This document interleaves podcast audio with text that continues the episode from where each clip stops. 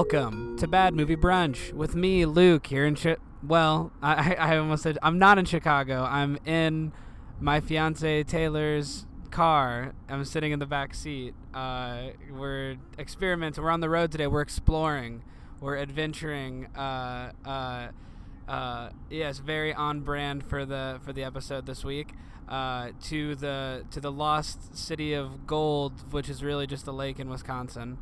Um, but it is, uh, you know, a, a nice place. Uh, and and and who else? Who else is here? Who else? It is just Katie here in Los Angeles, not going anywhere, not exploring anything.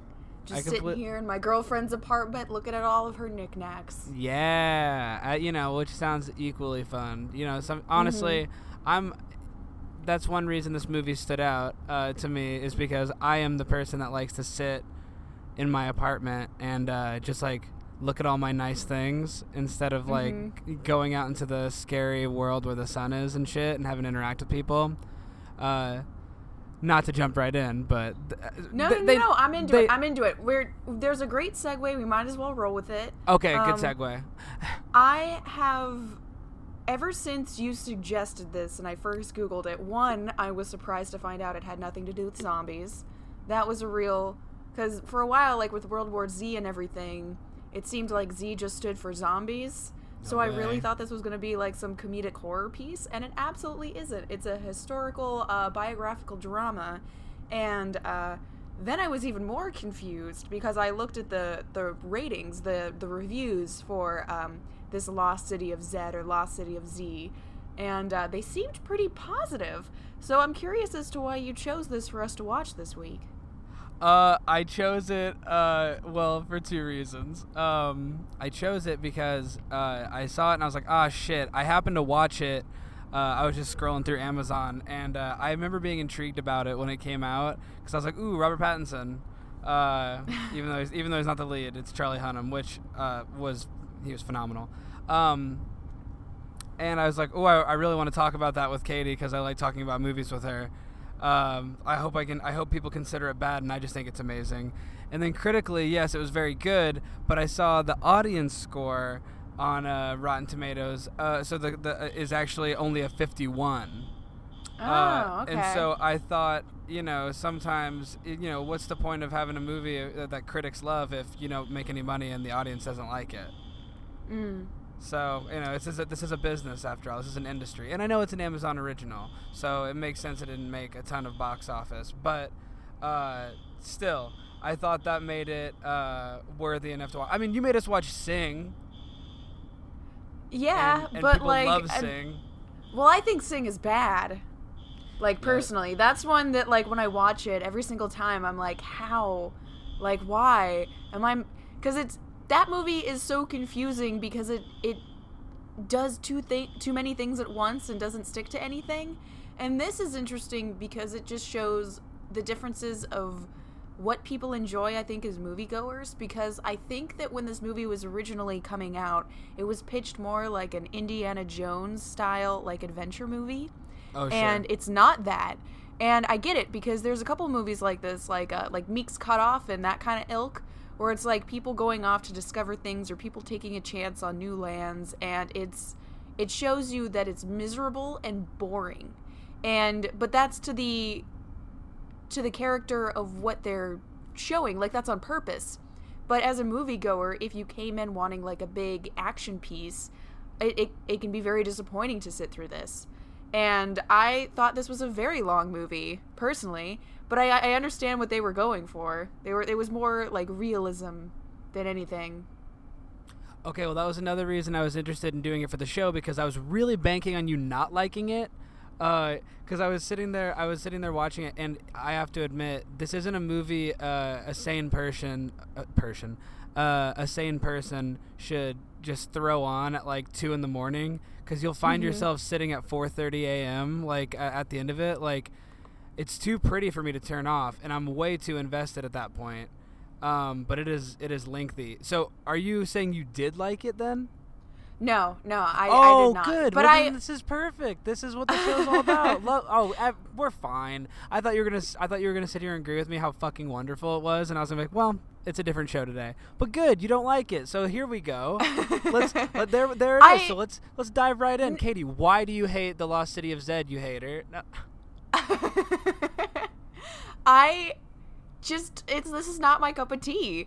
I again I understand what they were going for. I've seen this kind of movie before. It does nothing for me, especially because uh, it's supposed to be about this guy who there, there are things that are dropped in this movie that are never thoroughly expanded upon. Like at one point it seems like this uh, the main character Percy played by Charlie Hunnam wants to go to explore these uh, places that haven't been charted out or mapped out yet because he wants respect from the British elite. And there's a throwaway line that suggests that he has some kind of issue with his parentage. And I thought for like like a full hour and a half that that was going to come back that like maybe he was part uh of like like part black or had some other kind of uh he wasn't quite white from like way way back and that's why they didn't respect him or maybe he came from a different class. But it never was brought up again. It was like a like a throwaway kind of thing. And then there's like these weird shots where like there's this there's this scene really early on where they're playing around with this dog but they don't show you the dog. So I don't know if they just couldn't afford it, but then you see it like in the last shot of the scene, like from really far away, like the dog's coming back. But like it, it's so weirdly cut and shot, and I just didn't understand what was going on. But mostly, of course, it's just because I don't like the kind of movie that's slow and miserable and boring, even though that that's exactly what they're going for. I I have to uh, absolutely agree with the with the sentiment that it's not. It's also not my usual cup of tea. I think maybe one reason I was able to jive with it so much is because I don't watch movies like this, like ever. Mm-hmm. Uh, and you know, it's not like I rushed to it. I remember watching this trailer in like 2015, like in a theater, and being like, "Oh, I might check that out." Robert Pattinson's in it, and here we are. It's almost, you know, we're we're knocking on 2020, so it's not like I rushed or anything. But when I finally threw it on, I I think the reason I was uh, so drawn to it is because I was so surprised by how enjoyable I found it. I felt I felt mad at myself for not seeing it. It felt like, uh, and I'm not super familiar with this director uh, James Gray's work. Um, so I didn't really have any concept of what to expect. And honestly, I also didn't do Sons of Anarchy, uh, so I don't Mhm. have like a lot of Charlie Hunnam knowledge to base anything off of. I watched Undeclared religiously, like the one season of the Judd Apatow show where he's one of the main characters, but you know, He is? I totally forgot about that. yeah, yeah, he's one. He's one of the leads. He's Lloyd. He's the he's the the British actor, and he's really funny. And he's a Oh, total ladies' yeah. man. Yeah, he's a charmer. Oh my god, Um, that's awesome. It, but I that's Good really for him. I'm glad he's still trucking. Yeah, he's killing it, and he's been working forever. And so, like, that was amazing. And I also remember him famously, or maybe I don't know if it's famously, but it's famous in my mind. The weird headlines that I keep up there that like he was cast. Well, that's actually kind of interesting. He was cast uh, uh, uh, in Fifty Shades of Grey and turned it down.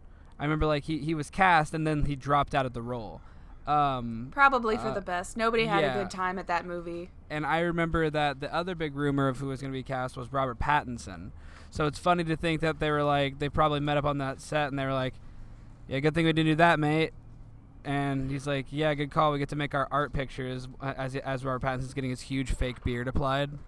Yeah. Uh, well, I, you know, I gotta tell you, like, is while I was watching this movie, it became, it made more and more sense to me a little bit why you w- wanted to talk about this movie because Robert Pattinson is really good in it. oh God! He oh boy, is, is he? weirdly believable from this time period and seems so much older than he really is throughout this entire movie. Like he carries himself with like a very weird maturity that seems like it's from the 1920s, 1910s. Costin. So Costin, yeah, he plays this guy Costin with He's his cool teeny tiny fuck. glasses and this big beard. oh, he's such a he- man's man too.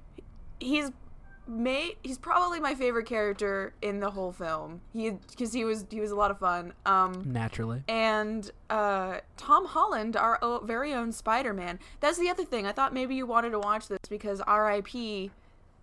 that version of Spider Man. Ugh. Tom Holland snuck up on me in this one. I did not know he was in it until uh, we Mhm. got like an hour and a half in. because every time Charlie Hunnam, Percy Fawcett goes away, his wife uh, has another kid. Yeah. Um, yeah. No, I was surprised. No, that's not why. Um, whew, let's talk about Sony and Spider-Man at the end. I have a lot to say. Okay, Um, okay. Uh, but yeah, that was that was a nice little uh, a, nice little interesting thing too. We got to see Tom Holland with a mustache at the end, which I was, thought was pretty awesome. Um, he too played older than uh, I thought uh, uh, possible uh, at the end, in my opinion. Um, Yeah, for sure. They, they uh, this movie covers a lot of ground.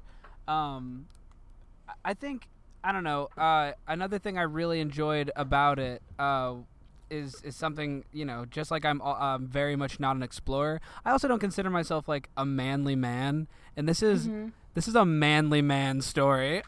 like this is a dude. This is a dude who like we start the movie with Perc- Percival Fawcett, and he's just like killing a stag with a gun, and then he's like, "Oh, we want you to we want you to explore this area for yada yada because the Brazil and yeah, it's at war. Whatever, not important. You need to go here."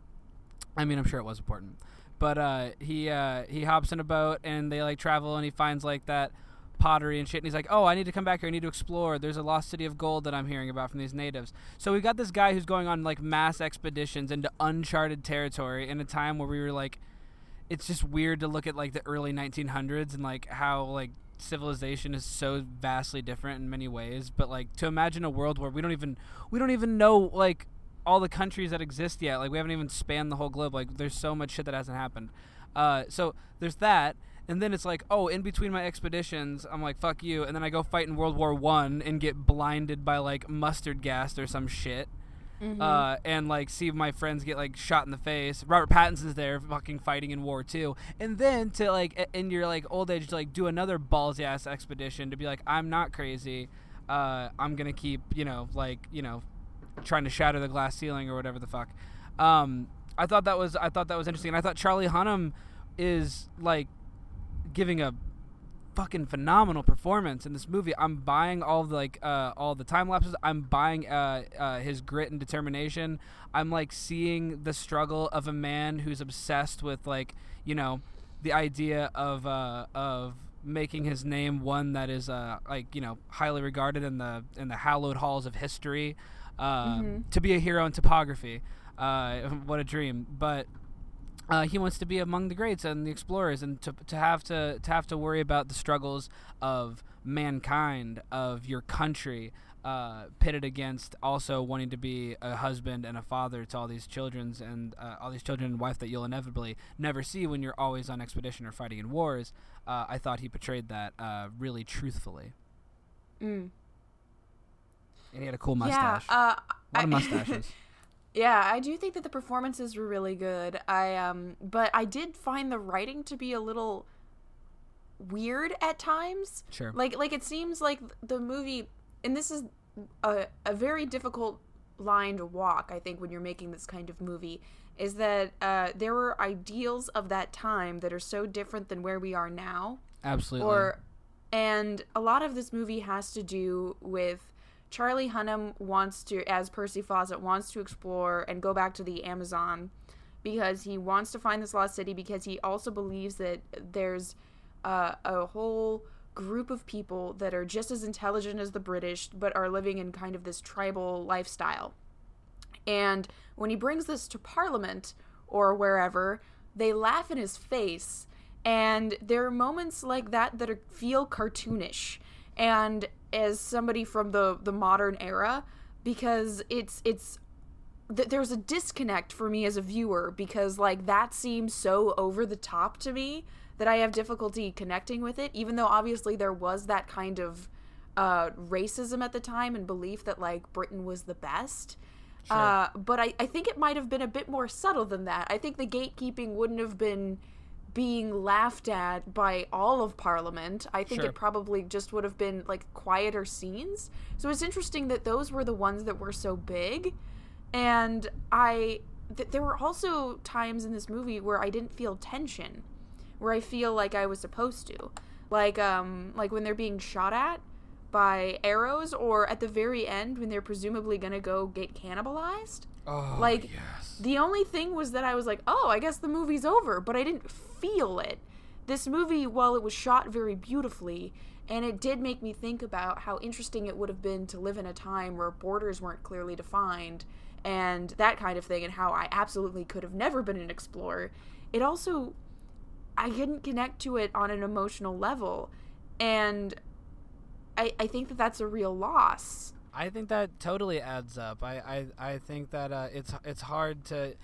It's also like hard. There's like this weird paradox going on where mm-hmm. like they're trying they're trying really really really really hard to portray Charlie Hunnam's uh, character Percy Fawcett as this uh, progressive guy who's not concerned about you know race and uh, so that, and he he believes that these so-called savages could be uh, the key to to knowledge that we've never ever even thought of before. He he find he he thinks of them as equals, as portrayed in the film, uh, and stuff mm like that. But there's also the idea of like you know, yeah, so he's a white savior, but there's also the idea of like why is it Britain's right to go try chop through the, the Amazon and the jungle and uh, like you know find like find and discover these uh, if even if there was a supposed lost city of gold like like maybe it's lost for a reason I don't know it's like they really really want to hero him up because he's got to be the hero of the story and th- don't get me wrong they I think they don't shy away from showing him as an asshole too we see him slap his kid we see him yeah. like constantly putting like uh, different causes over his family. We see him as a really like tough customer.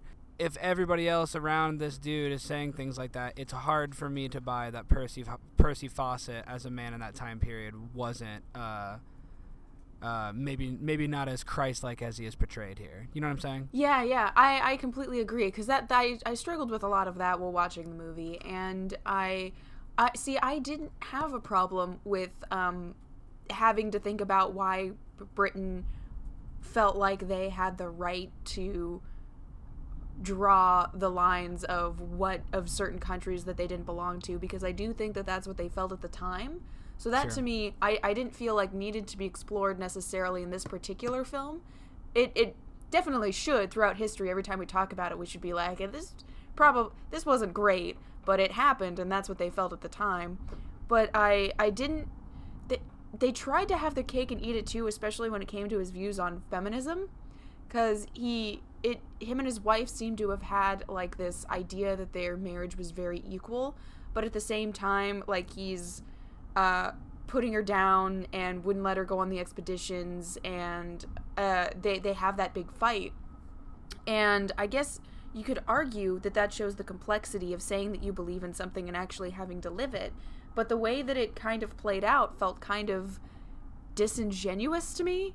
Like like they they were I got I got what they were doing, but it just never clicked exactly that uh that that kind of like who he was at that time.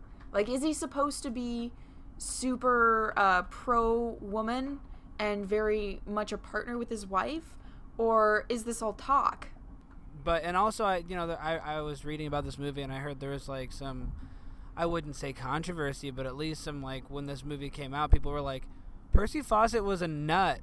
There's a lot of people that don't really uh, give him uh, his his fair share of respect, uh, even today. Um, mm-hmm. And uh, and I, and I don't know enough about it to to to dispute one way or the other. all of my all of my knowledge about any of this is solely based on the James Gray film from 2016.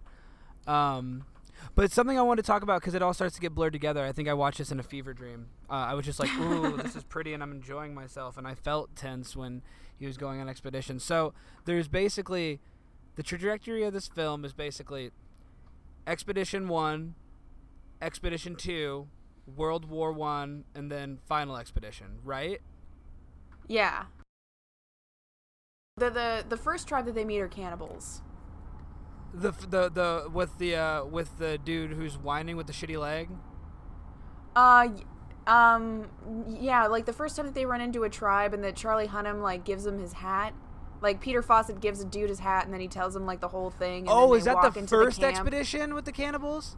Yeah, man. Oh but, like, fuck, that was so. Because remember, cool. there's that there's that dude on the Spitfire, and uh, yes, and he's like, the Costin is like cannibals, and yeah. Fawcett is like, yeah, man, they eat their dead to like have their spirits. He's like, so oh yeah, he explained it to guy. me.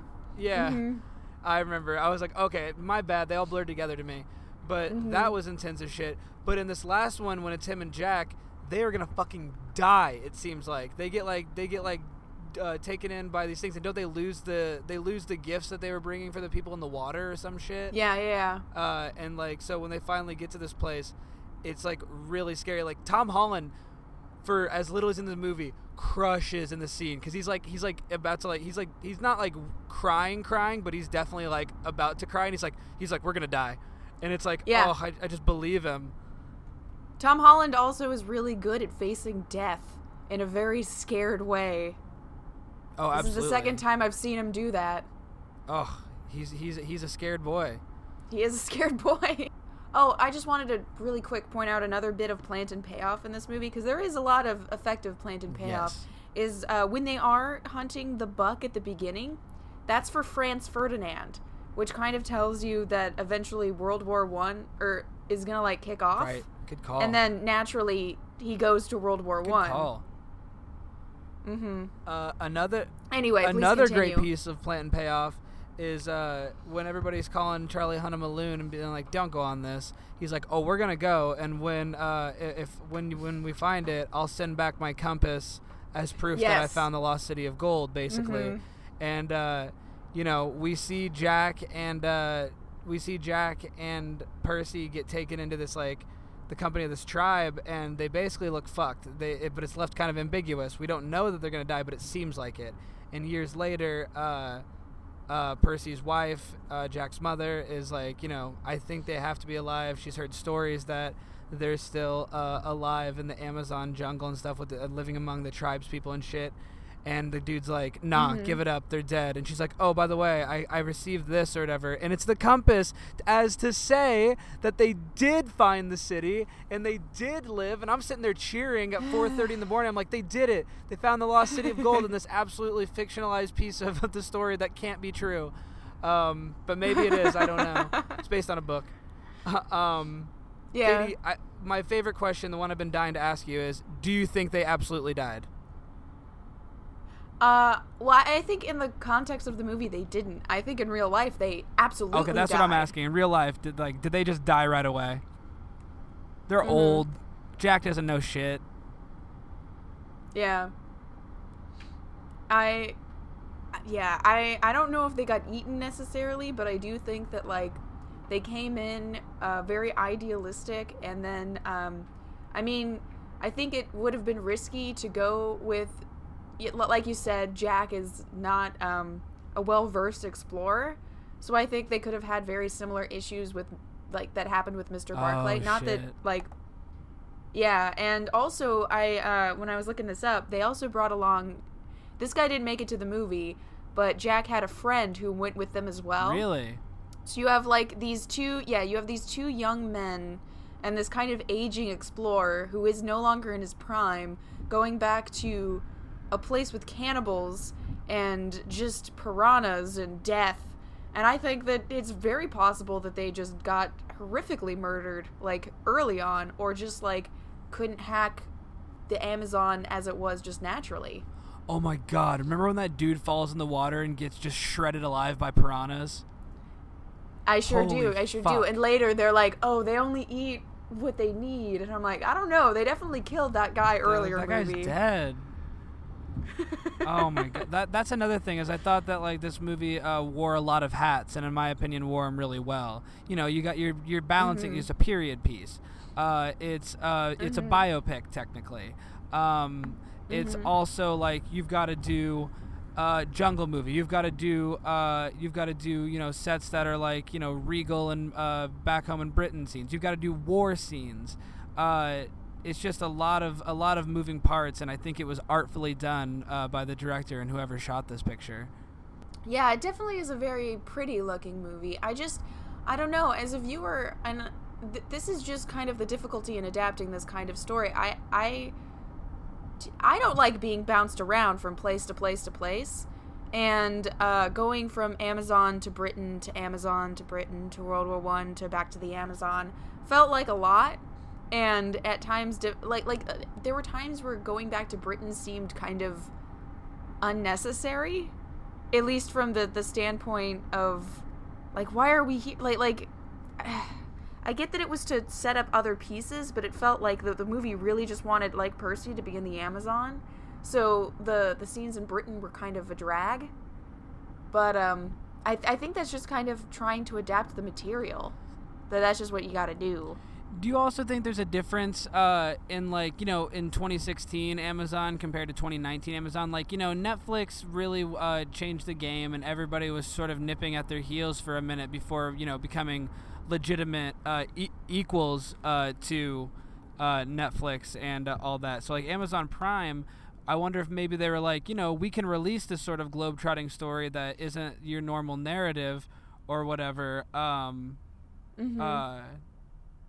Because we're not really we don't know what we're doing yet with this and we don't know uh, as, like you know we were a company that wasn't you know amazon didn't start uh, didn't get in the game to be like netflix amazon was you Yeah. know, shipping packages really fast uh, but they have all this money Yeah. and so like i wonder if they were still kind of finding their footing and uh, deciding what to do with their medium uh, and that's why you get movies like this, movies that necessarily wouldn't break the box office, but would maybe get them uh, acknowledged for awards and shit like that. Well, I know that this movie came from Plan B, Brad Pitt's Oh, company. really? And that he ori- yeah, he originally was going to star in Oh. it. And I don't know why that fell through, but I mean, they Charlie Hunnam did a He great job, so that like totally worked Yeah. out. And I can understand why this movie would be a difficult sell to a regular theater. Like I do think that regular movie going audiences would have a hard like I had a hard time with it. Like that's the whole reason why we're having this discussion is cuz I'm like I get what they were doing. It's not for me. And I think that going the route of Amazon even on an experimental way probably was the way to go because movies like this will find their audience eventually and you found, found it. So I think it worked It out. took me three years, but I Yeah. found it's a long con from Amazon Studios. uh, and you know, I also find when I see other Amazon Studio movies uh, in theater, I'm not always like, I don't know. I think they, I think that sometimes their movies uh, are, and while excellent, don't get me wrong, and they, you know, they get their fair Mhm. share of acclaim. I think maybe that they are making movies with the intention of you watching them uh, from the comfort of your home. Because I, you know, that was a movie I enjoyed throwing on. But yeah, I don't know how much I, I don't know what the difference experience would have been uh, if I go at you know two in the afternoon for like fifteen bucks in Chicago. You know, so. I don't Yeah, know, yeah, but I was sure. thrilled I watched it, and I'm also happy uh, you want to vote. I'm also really happy you didn't like it uh, because uh, I was really banking on that when I watched So we it. could talk I was about it? watching. I'm like, Katie won't like Yeah. this, but she'll watch it because she's a good she's a good friend. um, uh, Uh, I love that, that now you're like, I hope Katie doesn't like this. uh, and well, you know, it's more fun if you don't like it, to be honest. Uh, and honestly, it seems like you responded to it. It's not like I have to argue. Like, you responded to the shit that I responded to. I'm just like, I'm more of an Mhm. apologist if I like something. Um, I, I, Yeah. sometimes I don't see the seams. And also, I'm a shill for anything Pattinson's in. Show me a Pattinson movie I don't like. I dare you. Best of luck. I gotta tell you, you have made me a real Pattinson fan over the course of this podcast. He rocks. Now I'm always excited when I see him in I things. know he's awesome. You know, oh, another thing, one final thing I want to say that I appreciated about getting to see Charlie Hunnam and Mhm. Pattinson star in this flick is uh, we finally got to see them just get to do their accents instead of like having to be Mhm. American, uh, which I thought was Yeah. probably really fun for them, uh, but also kind of a delight for me as the viewer. Um, hmm But that's all I have to say about Lost City of Zed. You cool to move on to extra credits? Yeah, let's Oh, go. one extra credit, I guess that's ti- uh, tied to it. I am now very excited uh, for Ad Astra. Speaking of Brad Pitt, speaking of James Gray, they must be buddies. Well, what a weird uh, segue because uh, Ad Astra is basically I was describing it as Brad Pitt in space, um, but then I discovered that uh, it, the early reviews came out for critics and they were saying it's excellent. Brad Pitt's amazing. The movie is really interesting and beautiful. And then I was like, oh, that was directed by the guy that directed Lost City of Zed. Now it's even weirder uh, because Brad Pitt was supposed to star in that, and now he is working with that director. Um, a director that predominantly works with Joaquin Phoenix. Have you went through his filmography? It's like On he. I he's done like I'm upwards of like seven movies with Joaquin Phoenix. Um, it's Oh, crazy. Um, they must they must jive yeah, together must really well. Um, so that's really cool, and it makes me really excited to see it. Um, have you seen anything cool lately? I did. Uh, I've so I did go see Blinded by the Light, and as predicted, I cried, I wept. It was a wonderful time, yeah. and it was one of those things that like it wasn't just like well for one thing there was the, the cries of like joy because there's a lot of joy in that movie. And it's joy that i recognize because it's like finding an artist when you're a teenager and really connecting with them. And then it was also the joy of springsteen. And uh, i grew up with some springsteen. Like my old man is a fan. So that kind of hit me. And but there's also like the the tears of like his dad doesn't want him to be a writer and like that always wrecks me. Like whenever there's a dad character who finally like comes around to understanding his child i i cry every time. Like that, that's a big hit Of for me at movies. so uh i loved it. I thought it was it, there's a lot of points of it that are really goofy and are super weird and but it works. And i think the reason why it works is because it's sincere. And if if you're not jiving with the sincerity and the passion that the main character has for Springsteen, it can feel a little lame. But I I was with him the whole time. I I thoroughly enjoyed it, and I I highly recommend it. It's probably my favorite movie going experience I've had this year so far. Wow, high praise. Was it similar to yesterday, or was it different because it was based on a true story? It's based on the guy's real life. Um, yeah, uh, the the writer he um, he was a big Springsteen fan, uh, Pakistani in Britain in the '80s, and he uh, it's all based on like his best friend makes an appearance and his family makes a, an appearance, and um, it's really about like that kind of blue collar uh, music that Bruce Springsteen has really connected with these kids who felt like they didn't belong in Britain and who experienced a lot of racism and just wanted to get out of these like small towns like really badly and that, that this that music is a reprieve. And i find that really beautiful when something that you don't expect to jive with someone else really does and really hits them home. And i it, I was a wreck. It was an absolute wreck. I'm glad i didn't drink during it because i would have been inconsolable. You got any other extra credits for me No. Uh, oh, yes, I do. One more extra right. credit. I'm reading, uh, continuing on my tour of uh, of reading famous comic book arcs that I may have missed. Uh, I'm reading Crisis on Infinite Earths Ah. uh, in uh, in preparation for uh, the big Arrowverse crossover on the CW this year. They are adapting Crisis on Infinite Earths. Um, that's uh, it's Marv Wolfman, it's George Perez. Uh, it's as good as it gets in uh, comics and especially in DC lore. Um, and so I'm really having a good time diving into it. It's dense. It's really, really, really like nerdy. Yeah. Like, you know what I mean? It is like because it's the entire stable of DC, and not just that, but the entire of stable, entire stable of DC on like Infinite Earths. There's all these different versions of uh, all these different characters, and it's just a lot of plates spinning at once. Uh, you know, it's universes colliding in on one e- one another, uh, and uh, all these heroes like trying heroes and villains trying to come together to. Uh, to, to try and save their, their Earth, it's it's it's it's awesome, and I can't wait to, to keep you updated oh on it. fantastic yeah please Um, do Um, pretty good shit. But uh, I've been Luke Taylor. i've been katie Grotzinger. Thanks for chatting with us. Thanks for driving me, Taylor. Say hi. hi taylor All right. Have a good one, folks.